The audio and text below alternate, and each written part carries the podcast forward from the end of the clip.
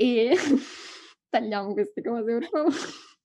Che poi io dico tagliamo queste cose, ma non è che l'abbia detta bene la parola, l'ho sempre detta male. Nonna, ma anche gli psicopatici serial killer ce l'hanno teoricamente, eh? Tutti hanno una personalità, ecco. Oddio, uno stimolo normale, magari come una festa sorpresa, per un introverso può essere tipo din din din din, din ha raggiunto il massimo.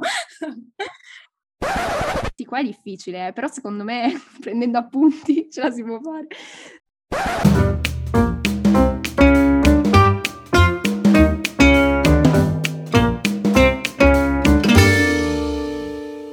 Buongiorno e benvenuti a tutti a questa nuova puntata di Sbanda alle ciance. Oggi un ospite specialona che viene direttamente dal Beccaria, quindi vecchia conoscenza di tanti che mi stanno ascoltando. E mm, è con noi la Martina Maraiulo che ci Ciao, parla di personalità oggi. Grazie per l'invito. Rivedo Giulia dopo tantissimo tempo, che bello. E non davanti a una macchinetta del caffè, c'è anche da dire questo. Un corridoio a sclerare, esatto. allora, presento in breve Martina, ha 23 anni, studia psicologia clinica e si distrae però con mille altre cose, tra cui un coniglietto domestico beige che si chiama Chloe, vero? Tu fan? Io fan, sfegatata, andate a seguirlo su Instagram. Chloe Mangi. Ha un focus spassionato sui diritti umani e un'infatuazione persistente per le neuroscienze. Vive in un modo un po' spettinato, alla ricerca di connessioni belle, di solito davanti ad un caffè. È una ENFP, però poi lo scoprirete in questa puntata. Forse INFP, boh. Però Giulia vi posso, vi posso assicurare che è una ENFP, cioè del fatto che sia una ENFP fatta e finita, vera, autentica, senza, senza mischioni. Infatti sì, però ora sembriamo lese a dire ENFP, ENFP, e quindi io direi di iniziare a definire l'argomento di oggi, che è appunto la personalità. Cos'è la personalità? Praticamente un pattern complesso di modi di essere, di conoscere, di agire nel mondo che assicura un'unità, una coerenza, una continuità, stabilità, progettualità, sticazzità alle relazioni dell'individuo con il mondo. Quindi è semplicemente il modo in cui diciamo, col- accumuliamo nella nostra esperienza le nozioni, come le vediamo, come le trasferiamo in comportamenti, in atteggiamenti. Esatto, non parleremo di personalità nel senso di carisma, come nel senso comune nel mondo ci sentiamo dire, tipo mia nonna sempre, non conta l'estetica, conta, ca- conta la personalità. Nonna, ma anche gli psicopatici serial killer ce l'hanno teoricamente, eh? Tutti hanno una personalità, eh. Cioè, si dice no, è quello ha zero personalità veramente. Non è vero, è un falso, non ne sai, no, esatto. E quindi sì, parleremo di personalità facendo riferimento a qualità psicologiche che contribuiscono a creare queste strutture persistenti e caratterizzanti del singolo, quindi come il sentire, il pensare, il comportarsi, l'atteggiarsi e, e il proprio impattare nel mondo, quindi perché comunque la personalità è un qualcosa di evidente, autoevidente. Allora, visto che ho detto persistenti e caratterizzanti, ci addentriamo. Allora, diciamo che il termine persistenti, ehm, cioè con questo termine intendiamo quelle caratteristiche che sono almeno in parte coerenti nel tempo e nelle diverse situazioni della vita di una persona, quindi possiamo dire le tendenze comportamentali, attitudinali. Col termine caratterizzanti invece ci riferiamo a ciò che distingue le persone le une dalle altre, quindi le peculiarità che non solo differenziano gli individui gli uni dagli altri, ma che connotano ciascuno di loro, no? Anche quando studiano i cosiddetti universali del comportamento umano, cioè per esempio gli aspetti della cognizione condivisi da tutti, come mi viene in mente il sistema visivo, le funzioni esecutive, gli psicologi della personalità, che è proprio una scienza, fanno perno sulla conoscenza del comune denominatore per poi calarsi nello specifico delle differenze. E c'è un ambito della psicologia, come dicevo, in cui si studia la persona nella sua globalità ed è proprio la scienza della personalità. È quella probabilmente che iscrivendosi a psicologia, a facoltà annesse e connesse, magari tutti vogliono ritrovare, ma poi poi ci sono tutte, tutte, le materie sui fondamenti, i fondamenti di neuroscienze, la psicologia generale, tutte quelle cose che ti fanno smattare senza darti oh, la colpa. Esatto, esatto. E senza farti riuscire a rispondere a perché ho fatto questo sogno. Eh, tutte quelle cose un po' mainstream. Eh, non so, diciamo, magari di che cosa si occupa la scienza della personalità, quali sono le domande alla base. Allora, io direi eh, che le principali sono tre. Chi, come e perché. Mm. Allora, il chi si riferisce alle caratteristiche della persona e a come queste caratteristiche siano organizzate in relazione le une come, con le altre. Per esempio, prendiamo una persona ansiosa, perseverante, magari con un elevato bisogno di affermazione. In tal caso mm, bisogna chiedersi, ansiosa e perseverante perché ha un alto bisogno di affermazione oppure è perseverante e ha un alto bisogno di affermazione perché è ansiosa? E poi il come, ho detto, si riferisce ai determinanti della personalità di un individuo. Quindi ci chiederemo in che modo i fattori genetici contribuiscano alla costruzione della personalità, in eh. che modo l'ambiente, esatto, e le esperienze di apprendimento sociale poi partecipino all'evoluzione della persona e poi soprattutto come interagiscono ambiente e biologia, che è un grande quesito decennale, eh, no? Sì, perché ancora non si capisce. Esatto. E... Per la definizione ca- dei fattori scatenanti, le cause di alcuni disturbi patologici o anche solo disturbi della personalità, appunto, che ci sono in cluster, non, non si capisce effettivamente quali siano le cause maggioritarie. Ci possono essere in gioco dei fattori biologici, però è ancora un po' tutto in itinere. Guarda, secondo me Giulia la chiave è rispondere ci sono gli endofenotipi, dobbiamo andare a scovare l'endofenotipo. No, perché effettivamente l'endofenotipo è la cosa che fa da ponte tra genetica e ambiente, no? E allora tu sai che così stai ponendo l'attenzione su qualcosa che potrebbe essere, cioè il potenziale per divenire, tipo l'embrione, e però potrebbe non essere, cioè potrebbe non arrivare a manifestarsi come sintomo. E allora secondo me quella è la chiave per chiudere la conversazione, se non ne puoi più, più saper parlare, cioè se non ne puoi più parlare perché hai dato una risposta che magari si apre ad altro, no? No, però è vero, su questi determinanti si basano tutti gli studi quantitativi del comportamento, cioè tutto il filone della genetica comportamentale con uh, gli studi gemellari. E poi un endofenotipo, cioè sentendolo così, ci potrebbero essere dei pattern simili eh, tra persone che hanno poi sviluppato nel loro percorso di crescita dei disturbi di personalità ad esempio evitante, ecco, ci sono del, dei pattern che si accomunano in realtà e poi il fattore scatenante magari è diverso, però prima magari erano più o meno simili come persone, non so come dire. La goccia che fa trabu- traboccare il vaso. Ci potrebbero essere dei pattern di comportamenti e atteggiamenti che se messi a confronto con stimoli pervasivi, dannosi, traumi, eccetera, potrebbero essere più facilmente tesi a sviluppare poi disturbi. Esatto, anche perché comunque quando i tratti su un continuum mm. è veramente facile essere lì lì sotto la soglia. Cioè il codone finale, adesso pensiamo al continuum, alla distribuzione normale come non so, la gobba di un dromedario. E allora pensiamo a ripercorrere questa gobba e a considerare la devianza soltanto i codoni esterni, no? Vuol dire che la maggioranza della popolazione starà sempre invece sotto la campana, cioè quindi sotto, cioè, diciamo, i tratti distribuiti maggiormente con più frequenza sono molti di più, cioè beccano molte più persone, insomma. Quindi magari si è proprio lì lì per essere diagnosticabili, ma non si arriva ad esserlo perché non arriva un evento di vita che favorisce insomma un fattore di rischio. Mi viene in mente anche il caso della, della depressione postparto. Se, sì. non, se, non, arrivi ad avere una gravidanza, non lo scoprirai mai, magari. Quindi, magari non ti si svilupperà mai in depressione. Quindi, la vulnerabilità di, ba- di base. E... Più vediamo. esatto. esatto. E sì, quindi, quindi ass- assolutamente. Cioè, sempre, gli eventi fanno tanto, sicuramente interagiscono con i geni. Cioè, si pensa sempre forse che noi siamo genetica, no? Siamo il nostro genoma, quando in realtà siamo più che altro, mi viene da dire, il nostro connettoma, cioè alla fine eh, siamo l'interazione, siamo esattamente il, cioè l'esito dell'interazione tra ambiente e genetica. Quindi sì, abbiamo delle predisposizioni, ma possono delle mutazioni, ma non siamo solo quello, più che altro ecco c'è sicuramente continua interazione. Perché ho detto tre domande, ma non ho risposto al perché. Hai detto chi, come, perché. Esatto, vado al perché. Vai. Allora, diciamo che questa si riferisce alle cause, alle ragioni alla base del comportamento, no? Quindi con, con l'implicato che le risposte sottendano sempre aspetti motivazionali. Quindi la persona, ad esempio, è motivata dal desiderio di successo oppure dalla paura del fallimento? Cioè, questo, questa è sempre una grande domanda esistenziale, no? Per esempio, eh. se un bimbo riesce bene, sì. Cioè, il bimbo va bene a scuola, perché? È per compiacere i genitori, per sviluppare le proprie capacità, quindi ha già una maturità e un, un'intelligenza emotiva tali da volersi da volersi sviluppare per incrementare la fiducia in se stesso oppure per competere con i coetanei o per non incappare in castighi, cose del genere.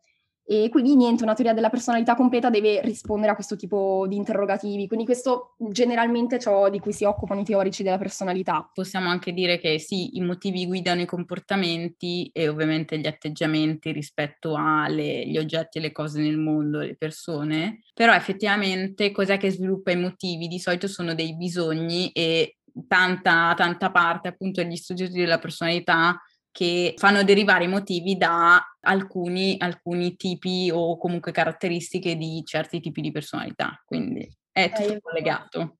Esattamente, anche perché poi magari fanno riferimento al temperamento del bambino che poi si può sviluppare in un tipo di personalità o in un altro e quindi c'è sempre questo filone, questo fil rouge che collega il tutto in questo enigma esistenziale. Ottimo, no, però effettivamente effettivamente è così, cioè ci sono continui richiami tra quello che una persona strutturalmente è e quindi mh, quasi a dire, cioè non è proprio etico, però potenzialmente può essere, dico non etico per un discorso che magari faremo dopo, no? Eh, però quindi ciò che una persona strutturalmente è e può, è, può arrivare ad essere, può arrivare a fare, non fare, e ciò che dal momento che vedi la persona eh, sta compiendo questa azione, allora potrebbe essere, cioè c'è questo continuo tentativo di spiegare in modo non univoco, ecco. Allora, cioè, di- direi cosa sono i tratti. Sì. Per differenziarli dai tipi più che altro. Allora, i tratti sono disposizioni, descrivono ciò che la persona tende a fare o è predisposta a fare. Sono, diciamo, delle disposizioni attitudinali ad agire in un modo o nell'altro, quindi anche delle preferenze. E allora il termine si riferisce a uno stile emotivo comportamentale coerente che l'individuo esibisce come un pavone, detto così, in una serie di situazioni. Eh, no, di una persona che agisce in modo coscienzioso si può dire che abbia il tratto della coscienziosità. Sì. E, um, una persona ha un dato tratto, per esempio l'estroversione, se lo manifesta bisogna considerare in media Uh, cioè non che proprio nel momento in cui attribuiamo tratti anche nel nostro linguaggio parlato, perché poi questa è una chiacchierata, quindi così, um, non facciamo questa operazione di calcolo, ma viene abbastanza naturale, nel senso è una cosa automatica pensare che se la persona manifesta un tratto in media nel suo comportamento quotidiano e in confronto ad altre persone, il suo tipo si è definito da quel tratto. Sì, diciamo che è difficile definire estroversa una persona che eh, in media non lo è nei suoi comportamenti quotidiani e in confronto ad altre persone nemmeno. Per esempio, mi viene da dire non mi si considererebbe mai estroversa in confronto a mia mamma. Cioè lei è una che veramente la bici per... Ah, per più di te? Lei, lei è terribile, terribile. No, no, no, io rimango nella mia introversione, guarda, il confronto... Madonna! Lei parla con le persone a caso, cioè crea proprio legami a casissimo. Che poi si dice un tipo estroverso, un tipo amicale, no? un tip, cioè uno che fa amicizia facilmente, un tipo coscienzioso, però in realtà questi sono tutti, appunto come dicevi tu, disposizioni che possono risultare però in diverse percentuali in un tipo poi. Esatto. Finale. Fanno tutti parte a diverse, diverse percentuali ovviamente, di, di una sola persona, perché in realtà tutti li abbiamo in una certa percentuale. Poi ovviamente... La gobba del cammello, insomma. Come dicevi tu, eh, se una persona è molto molto estroversa, quindi in percentuale ha tanta estroversione, tanta amicalità, si può comunque definire già un tipo, eh, diciamo che è in media visibilmente così, però mm, una persona può anche in realtà essere formato da diverse percentuali di altrettanta coscienziosità, altrettanta stabilità emotiva, altrettanta apertura mentale, potrebbero esserci diverse sfumature, quindi è un continuum interessantissimo perché poi tutti variamo tantissimo, non è che... Esatto.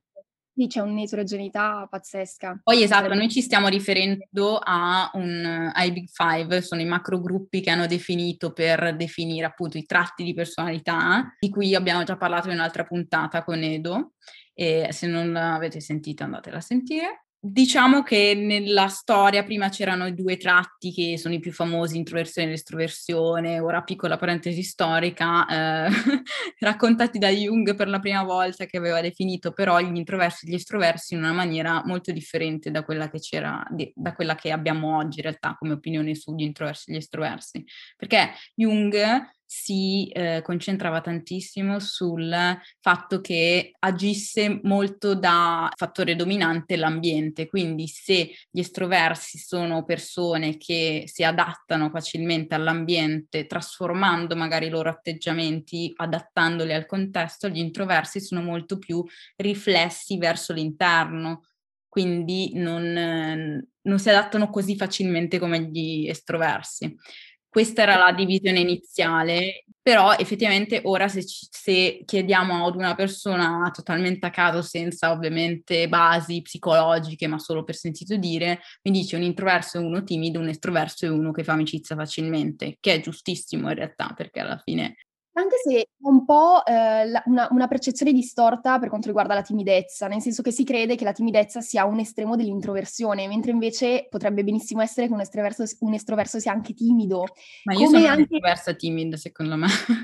Ah, perfetto, ecco vedi, io, io, ti dico, faccio ancora fatica a capire se sia tra estroversione e introversione, quindi nel dubbio mi definisco ambivert perché veramente non lo sto capendo. Esatto, c'è anche l'ambiverso che ovviamente ha un po' e un po' per accogliere tutti.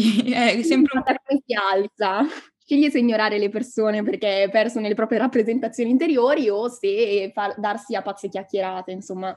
E, ed è la maggioranza della popolazione, a dire la verità. Cioè, la maggioranza della popolazione sta proprio nel mezzo, quindi moltissimi non si riescono a trovare in tasca una definizione di introversione e estroversione proprio perché non, non li rispecchia totalmente nella sua stereotipizzazione. E no, comunque anche l'ansia sociale, per esempio, fa molto nel far fraintendere se uno sia estroverso o introverso, perché un estroverso con ansia sociale tenderà, ma anche semplicemente eh, in tutti i test di autodescrizione, no? Quindi in, cui devi fare i conti con te stesso e, e, rispondere alle domande mettendoti, cioè diciamo, stilando un po' di esempi di vita e, e ponendoti sulla scala Likert, insomma. E praticamente quello che succede è che molto spesso mh, persone con ansia sociale tendano a rispondere a domande come ma tendi a essere l'anima della festa? Ovviamente con no drastico, ma non perché non siano estroverse, ma perché possono avere dei livelli d'ansia sociale più o meno elevati oppure essere timide, cioè è solo questo. Cioè, può essere che magari con una cerchia di persone con cui sono in confidenza o comunque con, in una comfort zone siano molto estroverse in realtà. Esatto. E mood. Quindi, quindi cambia tanto anche il contesto, dicevamo. Quindi sì, diciamo che i Big Five, come li caratterizzano, ecco, sono macrogruppi che si usano, sono ricorrenti, diciamo, in tutti i test, tutte, tutte le definizioni di personalità, e perché tenderebbero a captare i cinque macrogruppi in cui si divide appunto la sfera della personalità.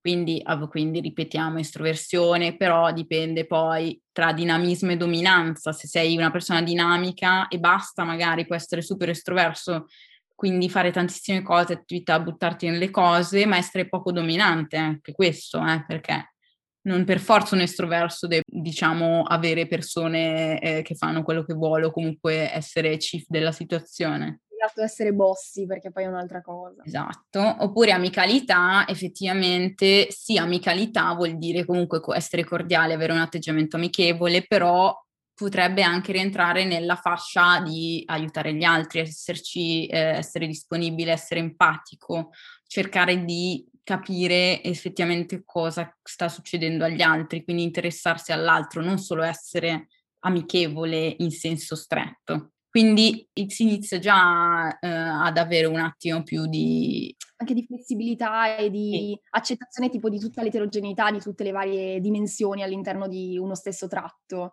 E sì, questa è stata una buona cosa, ma tra l'altro il, diciamo, la grande fortuna big five, del Big Five, del modello dei cinque fattori, cioè oltre al, allo spiazzante numero di prove, perché proprio è stato pieno di validazioni scientifiche, sicuramente risponde a tutti i tecnicismi statistici, è stata l'analisi psicolinguistica a cui hanno sottoposto eh, tutte le varie parole, insomma, che poi sono andate ad utilizzare. Praticamente hanno creato questo infittimento di parole per poi man mano, ehm, come, come, si dice, declatterizzare, non so, eh, sicuramente non è la parola giusta. Ah, però, insomma, sì, è giusto, in realtà sì, hanno fatto il BFA, che è il Big Five Adjectives ad esempio, che è un test di autovalutazione oppure eterovalutazione, perché puoi darlo anche da fare a qualcun altro, eh, per, con, per, per, un'altra persona dove, ed è semplicemente una lista di aggettivi eh, linguaggio corrente poi, quindi anche magari ah, proprio utilizzati comunemente, cioè non magari, proprio così, proprio utilizzati nel linguaggio corrente. Mm-hmm. E ovviamente ogni aggettivo è pensato per incastrarsi in uno di questi macrogruppi, in uno di questi microgruppi, abbiamo definito amicalità e estroversione in sottocategorie, però anche coscienziosità, stabilità emotiva e apertura mentale hanno le loro sottocategorie. Quindi in realtà è stato un lavoro di ricerca enorme, cioè comunque ricercare nel linguaggio poi tradotto in diverse lingue, quindi completamente affidabile in realtà, validatissimo. È stato un grande lavoro per riuscire a cercare di mettere un tassello almeno per quanto riguarda il, lo studio delle personalità. Sì, è la tassonomia di riferimento maggiore, esatto, mm. è proprio proprio, una, proprio stato un lavoro pazzesco, molto oneroso. Io l'ho fatto, io l'ho fatto il Big Five, ho fatto un esame su personalità alla triennale e ho fatto il Big Five. Ovviamente eh, non mi è piaciuto quello che ho visto. Sono una persona così, però dato che la mia stabilità emotiva è bassissima. Mamma mia. Non l'ho fatto il Big Five, ma mi immagino. Sì. Ma proprio una roba cioè non tanto per il controllo degli impulsi, perché in realtà non sono impulsiva quanto non riesco a controllare le emozioni, ecco questo. ecco, eh, io in termini di disregolazioni emotive ne ho tante, pazzesche, ma proprio pazzesche da dover andare magari a farmi le docce fredde perché sono, perché sono arrabbiata e sento l'inviperimento in vena.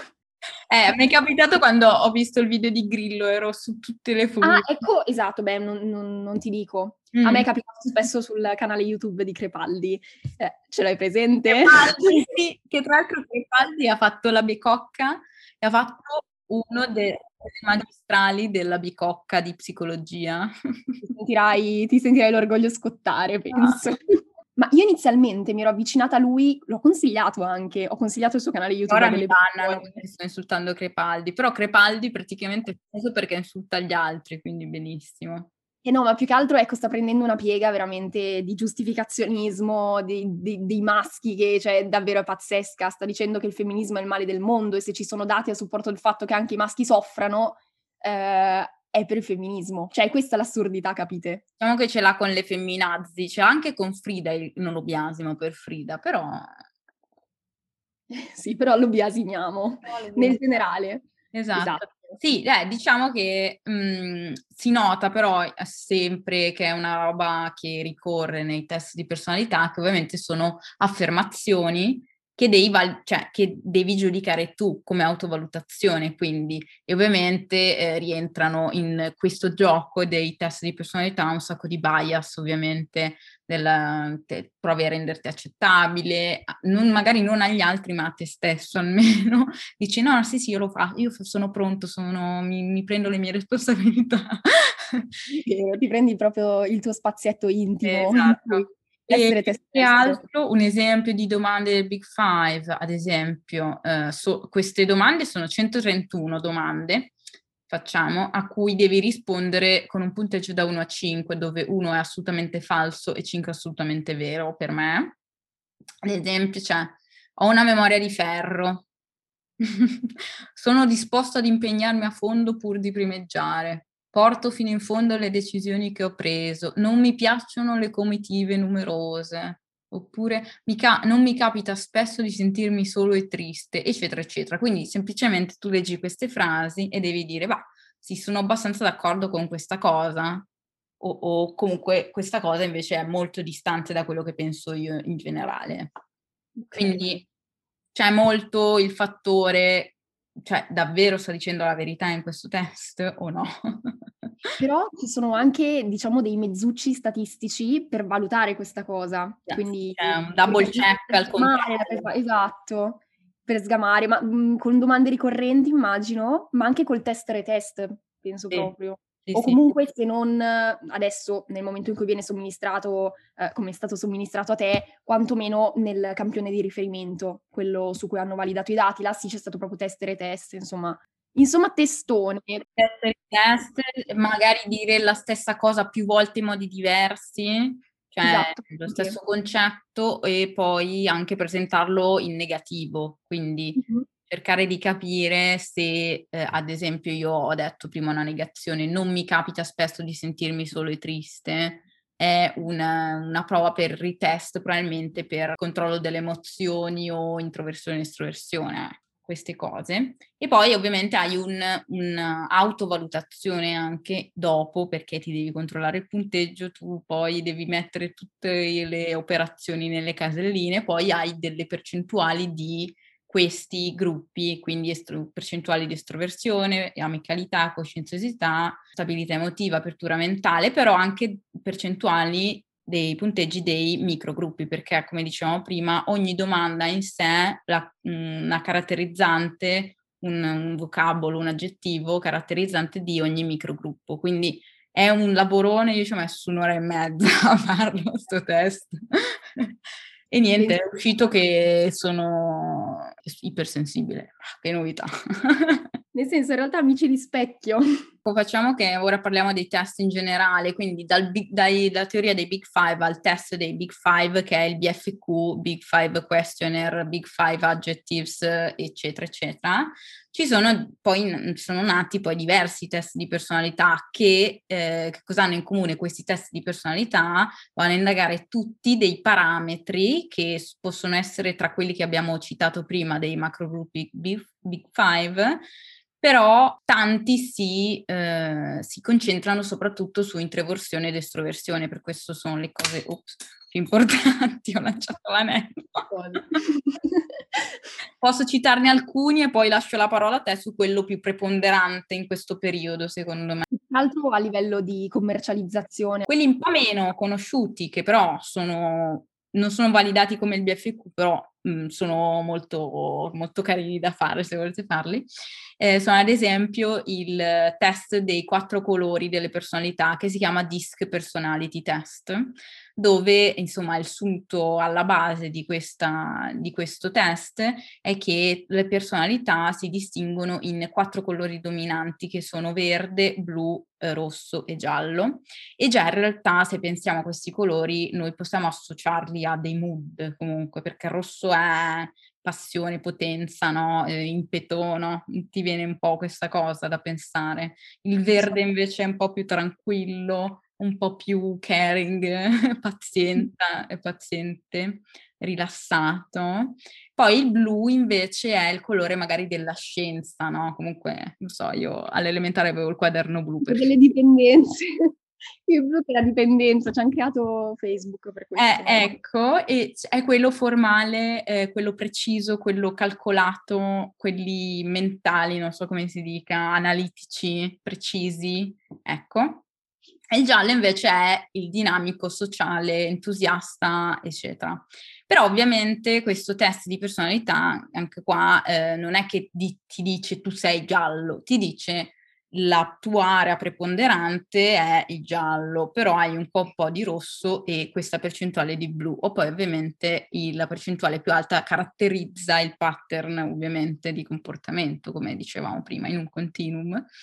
La cosa è che distingue anche in un buon giorno come sei, quindi appunto se volevamo dire giallo eh, abbastanza socievole, iperattivo, creativo, eccetera, eh, il, la, il, verde abbiamo detto rilassato paziente, eh, molto a disposizione degli altri per aiutare, molto verso gli altri, però comunque più mh, mm, meno impetuoso, ecco. Okay. Il blu appunto è quello più analitico, riflessivo, preciso e, e ordinato poi il rosso appunto è quello competitivo, quello super determinato, super strong, eh, però in un bad day, quello rosso, il risvolto è negativo è che può essere aggressivo, controllante e potrebbe essere intollerante se non raggiunge l'obiettivo, quindi. Oppure... Quindi come l'animo collerico. Eh sì, esatto, il blu eh, molto indeciso, sospettoso perché magari tende a overanalizzare. È il mio fidanzato. molto freddo, molto riservato. E in un brutto giorno invece il giallo potrebbe essere super, troppo iperattivo, molto indiscreto, molto frenetico e andare magari a essere troppo pervasivo, ad esempio il verde è docile o magari pro- sottomesso in un brutto giorno, potrebbe però essere quello che fa nella rabbia il passivo aggressivo, quindi che non dimostra la cattiveria fuori o non ti urla addosso come un, una persona rossa, cova rabbia dentro. quindi appunto passivo aggressivo. Che colori ci sono in te? Io un po' sono gialla e verde comunque. Okay. Poi invece c'è un altro test famoso, anche questo ma meno famoso di quello di cui poi parlerai tu. L'enneagramma invece è un test di personalità che eh, ti categorizza in diverse percentuali sempre, un match con delle personalità numerate da 1 a 9, infatti è un enneagramma per un motivo, ecco. Tutti questi tipi di personalità con i numeri sono collegate tra loro in un certo modo, quindi viene caratterizzata l'analisi di questi risultati anche in funzione di, degli altri numeri quindi è tanto sulle connessioni, tanto su eh, anche questo cosa succede se appunto perdi il controllo, cosa succede se interagisci con un 3 o un 6, se tu sei un 4, io sono 4 purtroppo. Ecco. Purtroppo perché la descrizione... No, perché, ma semplicemente perché la descrizione, esatto, non fa giustizia a quello che vogliono intendere. Nel senso la descrizione di un deviante, poi lo chiamano, cioè l'Enneagram 4 lo chiamano il romantico, ma non c'è niente di romantico, forse ecco no. c'era... Eh, c'è proprio la devianza del romanticismo che vuole a tutti i costi, che invidia, ma è spiegata male. Ma mi viene a dire Cecilia Impera alla fine della decadence. Scherziamo, è una cosa offensivissima tra l'altro. E Baudelaire anche... praticamente, no, comunque ok.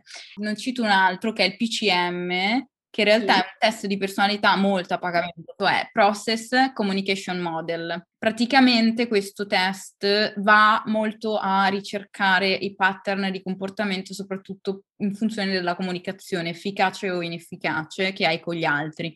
Quindi, ad esempio, la NASA lo usa, il PCM, per selezionare gli astronauti e, e quindi i, vedere come persone di tipo tot possono interagire e, uh, in un team e lavorare bene. Quindi è tanto per, eh, ad esempio, gli ambienti di lavoro dove devi lavorare in team o comunque devi dare un certo tipo di performance comunicativa, persuasiva, negoziazione, eccetera. È molto, molto a pagamento.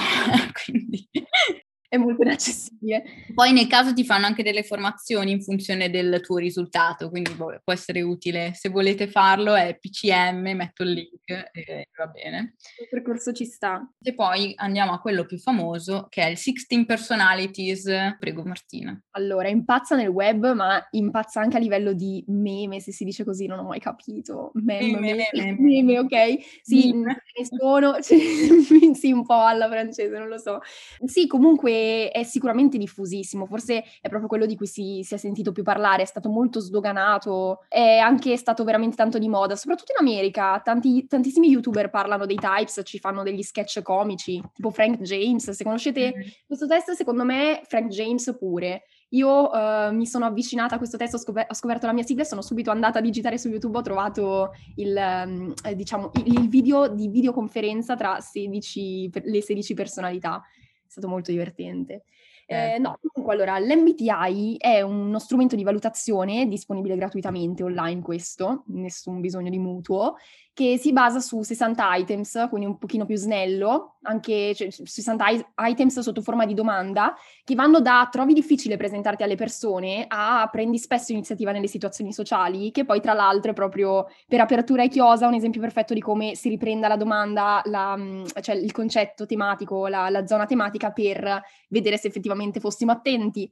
Mm. E la risposta si dà scegliendo un cerchione a livello di design questo, questo sito per questo test Carino. pazzesco. Sì. Carino, va da una palletta. Una bolla di sapone. Grande per il no Ah, poi pallette più piccole per il neutrale, poi pallette sempre più grandi per il sì. Esatto. Il neutrale non a caso è un cerchietto piccolissimo, perché secondo, secondo, me vogliono disincentivarti, se sei una persona che non vede bene, là sei proprio disincentivato a, a mettere, cioè a inserirti all'interno della neutralità, perché poi è difficile per, per, per l'elaborazione del test arrivare a una conclusione. E anche la tendenza centrale speriamo che sia tolta dai bias. Eh, esatto. E, ehm, insomma, ci sono tre da- gradi, diciamo, di d'accordaggine, poi tre di disaccordo e un neutro, quindi è sempre una scala Likert. Mm-hmm. Il testo classifica gli individui sulla base dei loro tratti essenziali di personalità, ma intercettando non soltanto i tratti, proprio 16 types, si dice. Sì. E cosa sono questi tratti essenziali alla base dei tipi? Sono funzioni psi- eh, psicologiche, sono modalità di funzionamento e approccio alla realtà che rimangono stabili nel tempo, quindi le invarianti. Eh, rappresentano dei tratti assolutamente formali, sono privi di contenuto ed è bene tenerlo a mente perché eh, molto spesso poi si tende nel momento in cui ci si identifica magari nell'essere quella targa di personalità tipo, adesso dico a caso, INFJ, cioè INFJ, eh, nel momento in cui si incontra un INFJ non, non, troppo simpatico si tende a creare quel fenomeno di outgroup per cui no, ti disconosco come INFJ, come possibile? Perché semplicemente... Sì, semplicemente eh, è proprio un format, non, non si parla del, del contenuto quindi evitiamo metonimi di questo genere. Allora, ogni categoria sarà una sigla ombrello, sotto cui si troveranno quindi, come abbiamo detto, persone con interessi diversi, scelte di vita diverse o anche diametralmente opposte. Mi viene in mente Hitler e altre mie amiche e, e mie amiche InfJ, sono opposti, condividono veramente valori diversissimi. E queste persone sotto questo ombrello di questa sigla, insomma, questa sigla ombrello, saranno accomunate dai processi psichici attraverso cui filtrano e strutturano la propria realtà. Allora, la risultante di 16 tipi possibili avviene attraverso la combinazione di quattro diverse caratteristiche, ognuna delle quali può presentarsi in due modalità differenti. Allora, la prima lettera distingue, come abbiamo detto, tra estroversione e introversione, riferendosi a come le persone, questa cosa permane in tutti i test proprio, riferendosi a come le persone ricaricano le pile e acquisiscono energia. Quindi eh, come, ecco, soprattutto pensiamo come ricarico le pile in un evento sociale, cioè sono stressato da una settimana di lavoro intensa e non vedo l'ora di riposarmi. Mi riposo facendo una festa?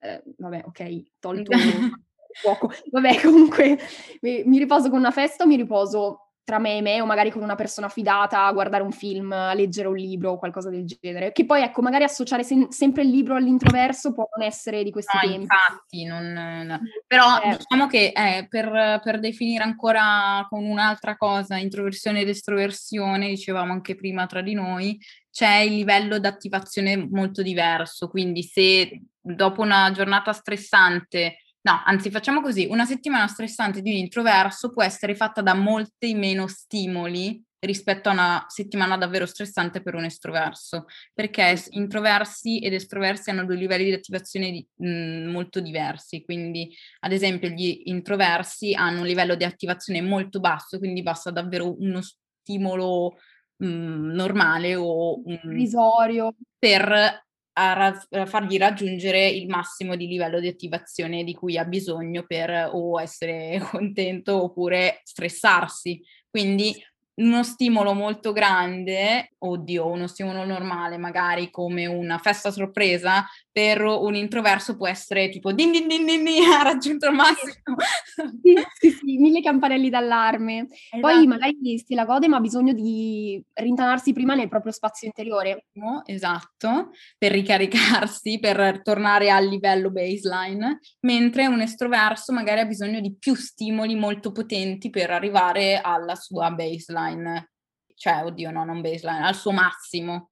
E davvero quando un estroverso raggiunge il massimo poi str- cioè, basta via mesi, via, ciao amici. Esatto. Quindi sì, no, dicevi che perché... quindi le prime lettere sono in I o E, quindi introversione. Guarda, ma apro un attimo una parentesi all'interno della tua parentesi, cioè eh, i cervelli proprio degli introversi e degli estroversi, questa è una cosa molto curiosa, differiscono nella loro risposta neurotrasmet- a due neurotrasmettitori in particolare che sono la dopamina e l'acetilcolina. Mm. Cioè, eh, gli introversi si gratificano con l'acetilcolina, cioè proprio lo sballo è l'acetilcolina, che è collegata al sistema parasimpatico, quindi eh, è la parte di, mm, di, sistema nervoso autonomo che è attivata quando il nostro corpo si prepara all'ibernazione, alla contemplazione, cioè considerandoci proprio animali in questo senso, eh? nel senso all'ibernazione più che altro. Ma letargo. sì, esatto. E quindi sì, anche l'acetilcolina è connessa al piacere, ma ci stimola quando ci dedichiamo all'introspezione, al mondo delle idee, dei concetti. uh, della, versali- della, versatilità semantica, per esempio anche il mondo dell'arte, ai, ai, vari simbolismi, alle stratificazioni di rappresentazione. Ecco, per esempio, dopo un evento sociale, io mi immagino un introverso, ma io stessa, devo dire, um, anche proprio nel momento in cui sono al picco di entusiasmo, di felicità, ho proprio bisogno di un attimo per uh, stare come stessa a pensarla, cioè a tipo rendermi conto, perché secondo, cioè, è come se non fosse se no sufficiente, se non avessi veramente raggiunto il mm. tetto d'entusiasmo, eh, se non, non, lavoro sulle mie rappresentazioni interne, tipo come ho percepito una data cosa, quello proprio mi sballa tantissimo, quella è l'acetilcolina proprio, cioè pensare all'estremo della sensazione, mentre ehm, le gratificazioni esterne fanno leva sui meccanismi della ricompensa eh, che funzionano alla dopamina e stimolano di più gli estroversi, mentre sovrastimolano, come dicevi tu, gli introversi, facendoli sentire un po', diciamo, overwhelmed, non so dirlo, cioè sovraccaricati, sovrastimolati. Eh, questa è una curiosità, è molto simpatica come cosa da, da tenere presente. Poi ovviamente io qua sono ambiverte perché... Eh, vedi. Sono super sovrastimolata perennemente. Ma vedi che allora siamo, siamo fake entrambe come ENFP.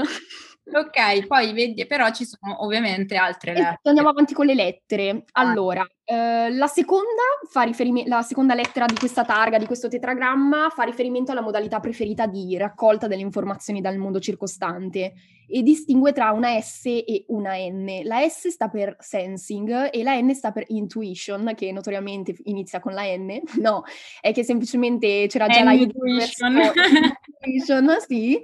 Cioè pensate la N maiuscola nel mezzo del, della parola minuscola, perché vabbè era già stata usata la lettera I. E ehm, poi, adesso le spieghiamo magari, ecco, quello sicuramente è necessario. Poi la terza lettera distingue tra la T di, th- di, thinking e la F di feeling, riferendosi al modo in cui si prendono decisioni e ovviamente non vorrà dire che un, c'è una parte razionale di pensiero e una parte di sentimento, perché entrambe queste e entrambe diciamo queste funzioni a cui si riferisce la terza lettera sono proprio funzioni decisionali, cioè le funzioni razionali. Quindi non si tratta di avere una matrice più emotiva che quindi ti porta allo sbando con le decisioni, si tratta proprio di ragionare magari su, su un assetto valoriale oppure sulla base di un tornaconto personale, quindi poi spieghiamo meglio. E la quarta lettera vede invece da una parte la J di judging, che non è giudicare, è proprio un'altra cosa, è tipo un valutare, e dall'altra la uh, P di perceiving. O, o, quindi o valutazione o percezione. Esattamente. Allora, ehm, Ma percepire tipo... Percepire nel senso di... Allora, mi viene da dire, da tradurre non come percezione di certo, ma come iperprospettamento di cose, cioè un continuo progettare nel mondo, vedere potenzialità nell'ambiente circostante. Eh, Einstein ormai. Esatto, esatto, te lo ricordo. Percepire. Sì, è un, po', è un po' anche, cioè, diciamo, rientra in questo l'arte dell'improvvisazione. Per esempio, noi due, questo podcast, cioè questa puntata, non è che ce la siamo preparata a tavolino. Dei J probabilmente avrebbero avuto più bisogno di prepararsela a tavolino, cioè quindi c'è una matrice di spontaneità minore in nome di un'organizzazione interna, una strutturazione del, dei pensieri, delle cose da fare a lista che invece eh, cioè che a, che a loro torna assolutamente utile. Quindi è proprio un modo di valutare anche gli impegni, gestirsi la giornata totalmente diverso. Noi sbatto alle ciance. Io comunque pissimo. Pissimo, anch'io, anch'io, proprio P di pirla del, del neopatentato, sì, così. Però c'è anche un altro distinguo ulteriore che è tra A e T. Allora, eh, IT è semplicemente un tentativo di ripresa perché questo test si basa eh, strutturalmente sul, sul, test dei Big Five di cui abbiamo appena parlato ed essendo cinque fattori deve ritrovare il quinto fattore in una maniera ed è proprio quella lettera finale A o T che viene dopo un trattino nella targa di personalità. E poi eh, diciamo anche semplicemente se si fa il, um, il, test sul sito ufficiale 16 Personalities, sugli altri no, comunque diciamo è proprio un richiamo a stabilità emotiva o uh, quale, ne- nevroticismo. Quindi è T di turbulent? Sì, T di turbulent vuol dire più verso il nevroticismo e A di asser- assertività. Sì, è, un, è, quasi un... Io all'inizio pensavo fosse un... Mi sa che non ti riesco a identificare, quindi ti piazzo una T perché mi sa che eh, sei invece tu. Eh. E invece in realtà è più, um, cioè parla più del, nel senso, uh, si riferisce più che altro all'approccio alle cose, alla reattività, cioè tutto il mondo delle disregolazioni emotive rientra nel T, il mondo del, dell'assertività maggiore, quindi della, della, capacità invece di autoregolarsi, di stare in omeostasi, è più tipico delle A. e a volte cambia questa lettera mh, nelle, nelle, fasi di vita, cioè questa è quella più propensa a cambiare perché comunque eh, se ci sono delle cose che si assestano nell'arco della propria vita, cioè valutando proprio il proprio ciclo di vita diacronicamente, magari quando sei adolescente stai in un modo e tendi a reagire in, mo- in maniere ehm, verso cui invece poi sviluppi delle strategie di coping e arrivi poi in, in età adulta invece, magari genitore, ad essere con, con dei livelli diversi di, di disregolazioni emotive, cioè riesci a badarci esci e quindi non ne hai più, almeno non hai le manifestazioni. E, ehm, e, sì, ecco, la cosa interessante di questo test è che se si fermasse qua sarebbe veramente molto fuffa, come alcuni dicono, perché effettivamente così ti danno una targa di personalità e considerato che i tratti, come abbiamo detto, stanno su un continuum, praticamente ti mozzano eh, la realtà in un, in un quadrante, cioè in uno scatto fotografico che sta sicuramente molto stretto a tutti, no?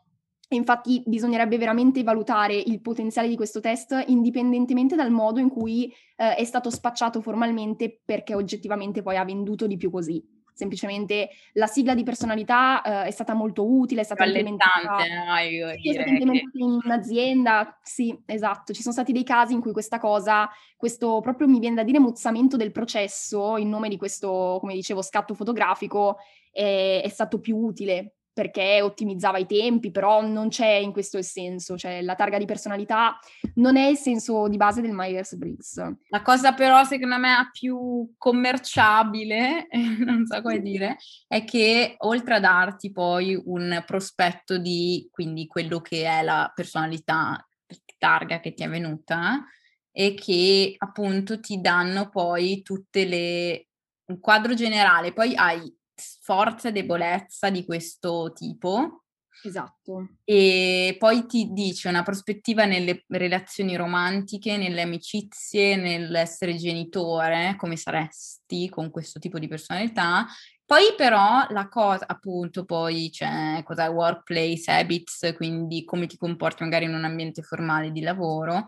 La cosa simpatica di questo test è che ti dice anche quali potrebbero, quindi oltre a darti la targa ti dice ad esempio sei un attivista, sei un analitico, sei un caregiver e Io in realtà vedo un twist poi per una carriera comunque perché ti dice potresti lavorare benissimo eh, co- in un ambiente dove c'è più gerarchia, dove c'è meno gerarchia, dove sei libero di pensare le tue idee, di fare quello che vuoi, di essere creativo, oppure in un ambiente dove eh, sai esattamente cosa devi fare perché c'è un regolamento, tipo cose così per semplificare. Quindi certo, cioè, l'unica cosa è che eh, questa, cioè questa è un po' un'arma doppio. Ah, eh, esatto. È, è una piacevolezza che però ha il suo, come dicevi, è stata molto commercializzata, ha una sua apparenza che proprio funziona per bene, però purtroppo è stata anche molto fraintesa perché si è iniziato a parlare di indole creativa, analitica, di persone che potessero fare, avere, un, avere, a che fare con un certo ambito e persone che no. È stato utilizzato in, in alcuni stati, infatti in America sono arrivati a dover eh, creare, un, cioè a, a, rendere illegale il fatto di, mh, mm, come si dice, reclutare. Eh, poter tes- testare con questi test. Sì, esatto, cioè quindi assumere proprio indipendenza del, della fuoriuscita di questa targa, di questo tetragramma che veramente non è niente, eh, è diventata illegale la cosa perché, come dicevo, stava proprio impazzando, no? Certo. E si è frainteso proprio tutto, tutto quanto di strutturale c'è dentro, no?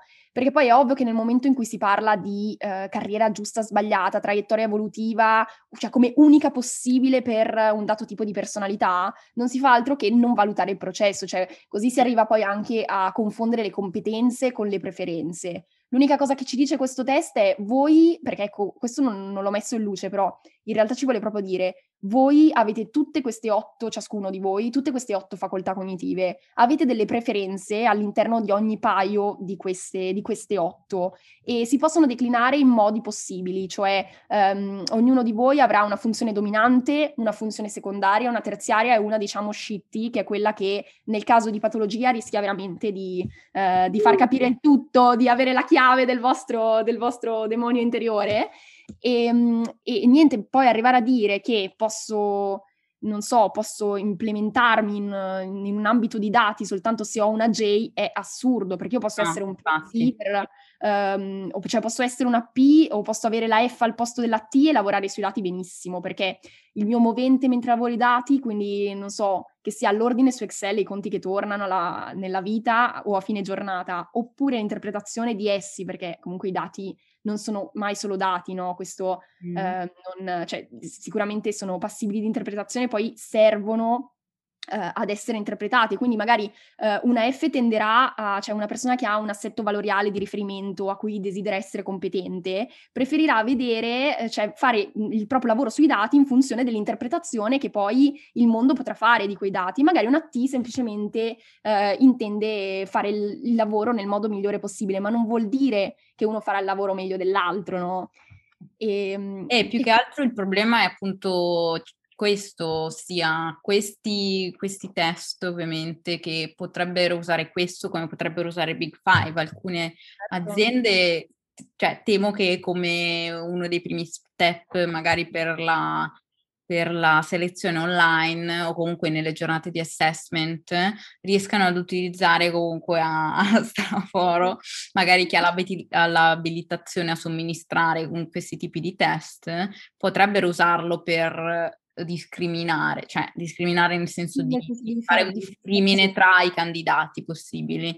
Però effettivamente un, cioè ad esempio anche le scuole le us- usano i test di personalità per consigliare una carriera futura o un path di, di studi futuro, però effettivamente questi test non prevedono i comportamenti come dicevi no, no, no, non sono proprio dei predittori di personalità, sono solo degli strumenti di autoanalisi, di metacognizione.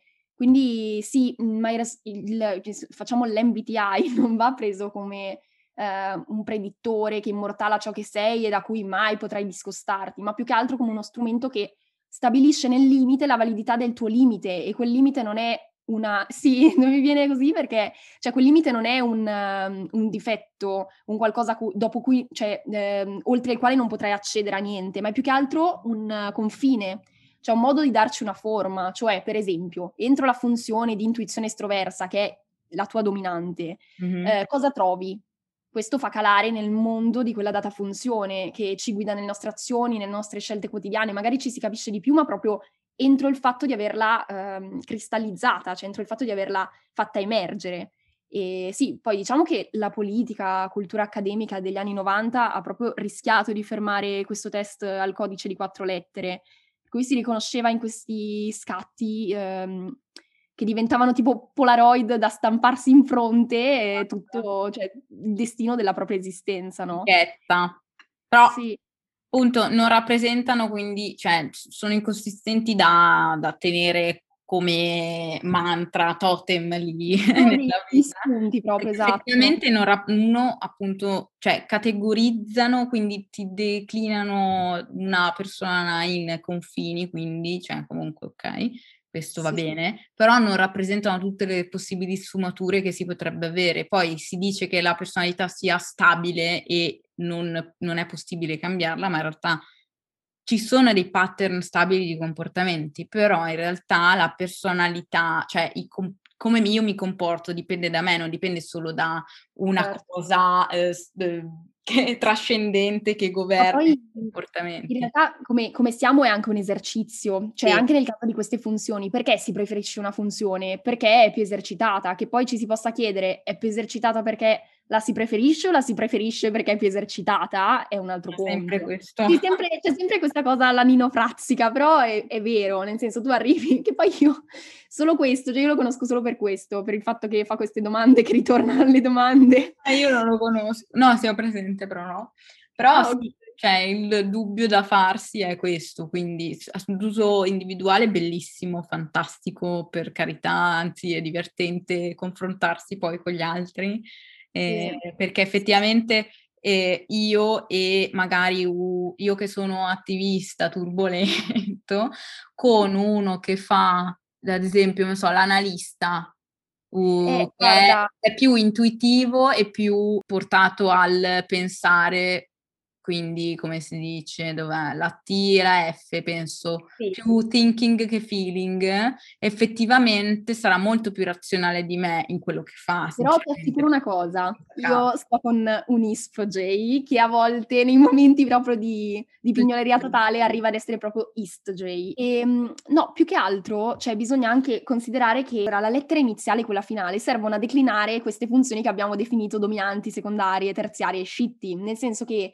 non si parla solo di essere introversi e estroversi, ma si parla proprio di avere sulla base poi, cioè diciamo eh, facendo andare la prima lettera in tandem con l'ultima, di I eh, XXP oppure E XXJ o XXP, cioè adesso per dire le X stanno al posto di quello che no- per ora non ci importa, Sì. per intendere che quel, ehm, quella polarità, quella dicotomizzazione introversione-estroversione e eh, judging e prospettamento, chiamiamolo così, insieme vanno a fondersi, diciamo, per andare, comunque vanno a, vanno a creare le funzioni percettive che sono sensazione e intuizione, che si declinano in sensazione introversa ed estroversa, intuizione introversa ed estroversa, poi abbiamo le funzioni, sì, è tipo un balletto, eh, le funzioni valutanti che eh, si distinguono in feeling introverso ed estroverso, thinking introverso ed estroverso. Ciascuna di queste cose è un mondo a sé bellissimo che davvero fermarsi alla, alla targa non aiuta perché, ehm, non so, vorrei, farei un esempio.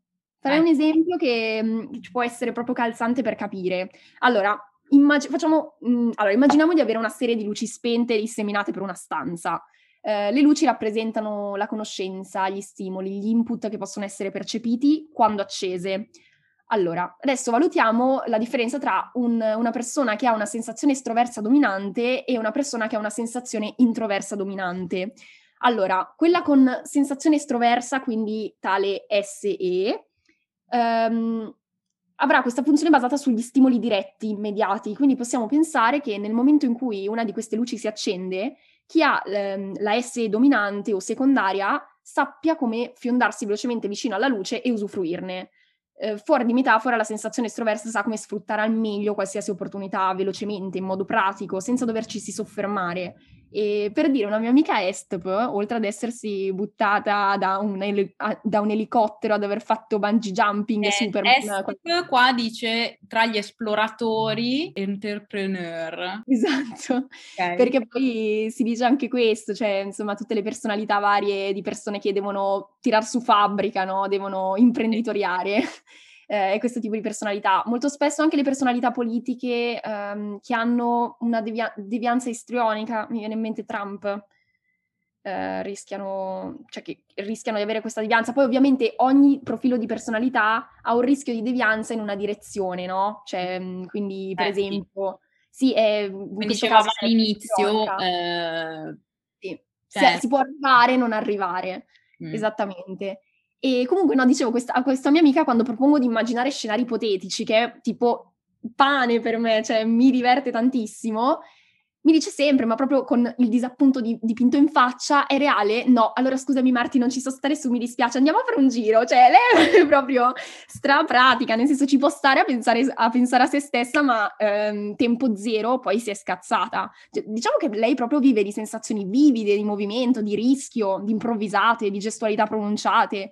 E chi ha la sensazione estroversa, per esempio, parlerà spesso di volersi godere ogni attimo della vita, che è Mm. unico e ripetibile, che è una cosa che a livello concettuale, chi ha un'intuitività, quindi la N, eh, soprattutto estroversa, si vive addosso tantissimo, ma magari tende a scriverlo, non a doverlo vivere per forza ogni attimo, quindi avrà un'impulsività diversa. Adesso, ehm, perché volevo fare questo esempio della sensazione estroversa? Per vedere il, cioè di contrabbando la sensazione, non esiste questa parola, comunque la sensazione introversa. Perché uno dice, ah vabbè, allora ho la S, è tutto uguale. No, perché la sensazione introversa, per esempio, non si basa sugli stimoli immediati, ma sull'esperienza. Eh, ecco, il mio ragazzo, per esempio, ha questa, questa come funzione dominante e per me è un casino, cioè questa roba è fomice di mille litigate, perché cioè io tipo, ma ti faccio colazione proposta di mille bar, perché invece io l'intuitività estroversa e, e lui che, vabbè, ma io ho la brioche a casa, basta scaldarla. Cioè, perché? Perché lui si basa sull'esperienza, cioè, quindi... Ora mi spiego un sacco di cose. Però ecco, guarda, tornando alla, meta- alla metafora delle luci, chi ha un sensing introverso si impegnerà con grande dedizione ad accendere una luce, dopodiché l'altra, dopodiché l'altra, cioè una cosa alla volta. Questo tipo sa che potrà sempre tornare indietro e troverà le luci ancora accese, potrà fare riferimento no, su di esse. E il, il percorso acceso sarà, diciamo, un collegamento in serie per chi ha delle basi minime di circuitazione elettrica che io non ho, ma mi è venuto questo esempio così e mi sento tipo di avere doti in fisica, cioè non lo so. No, però diciamo che spesso i sì sono stereotipati come, cioè sì nel senso di persone con sensing introverso, sono stereotipati come persone attaccate alla tradizione, all'autorit- all'autorità.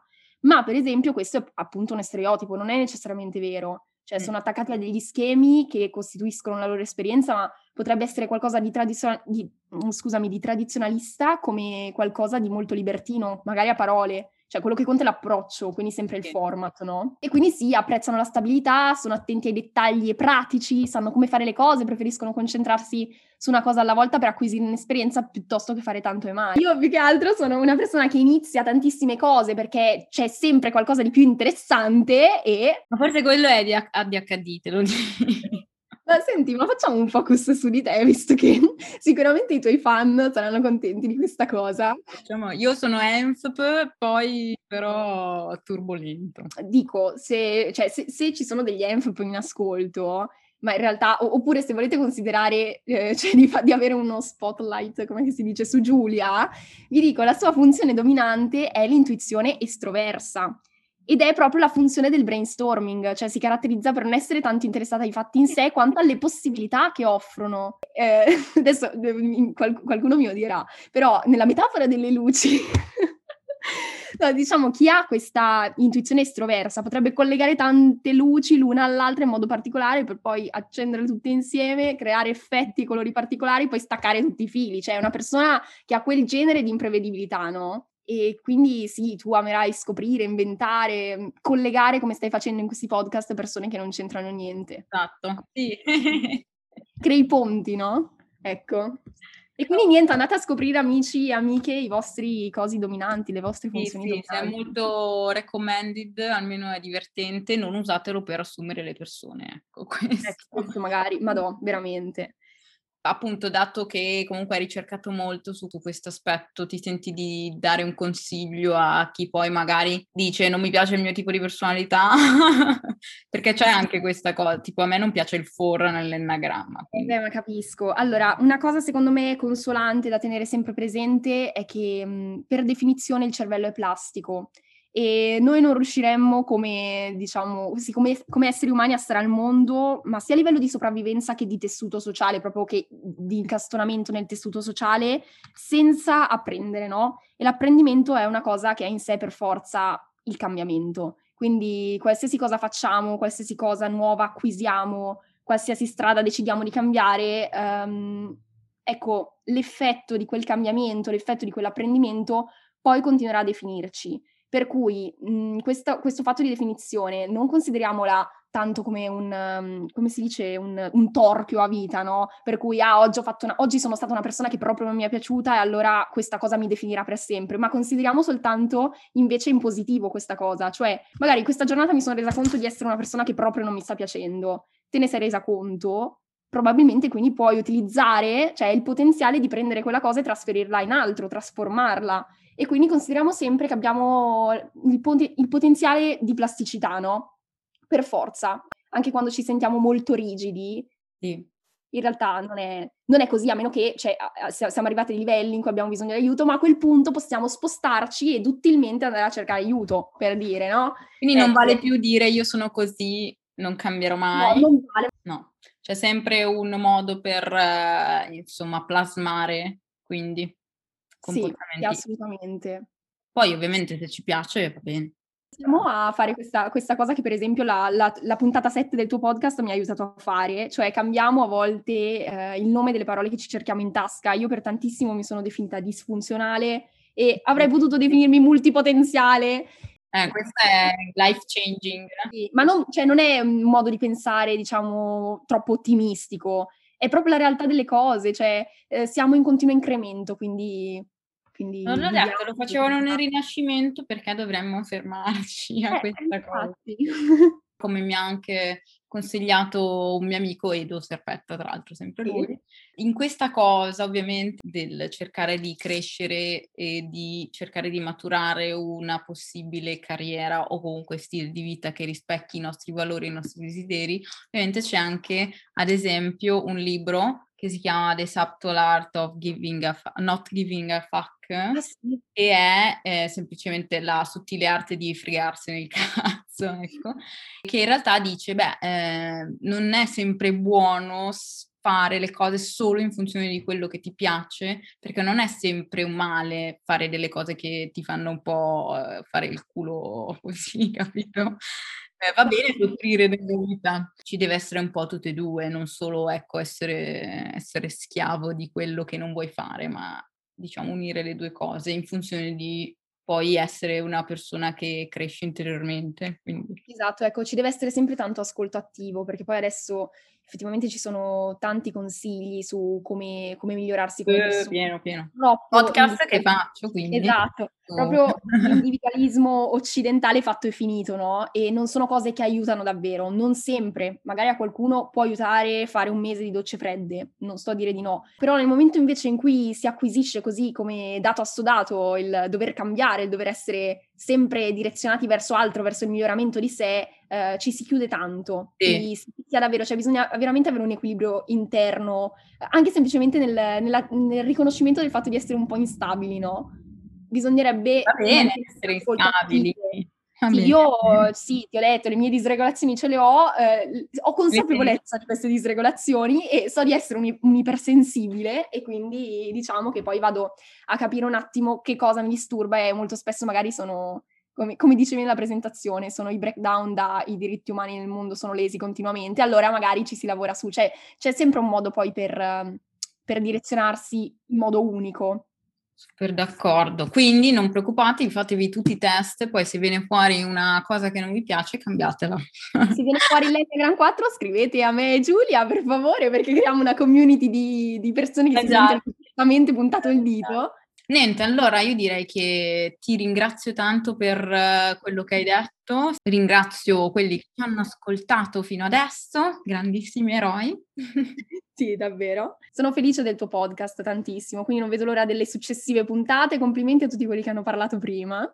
Esatto, grandissimi. E niente, allora ci sentiamo nella prossima puntata, raga. Eh, ricordatevi di leggere la newsletter che manderò. Ciao, ciao, ciao.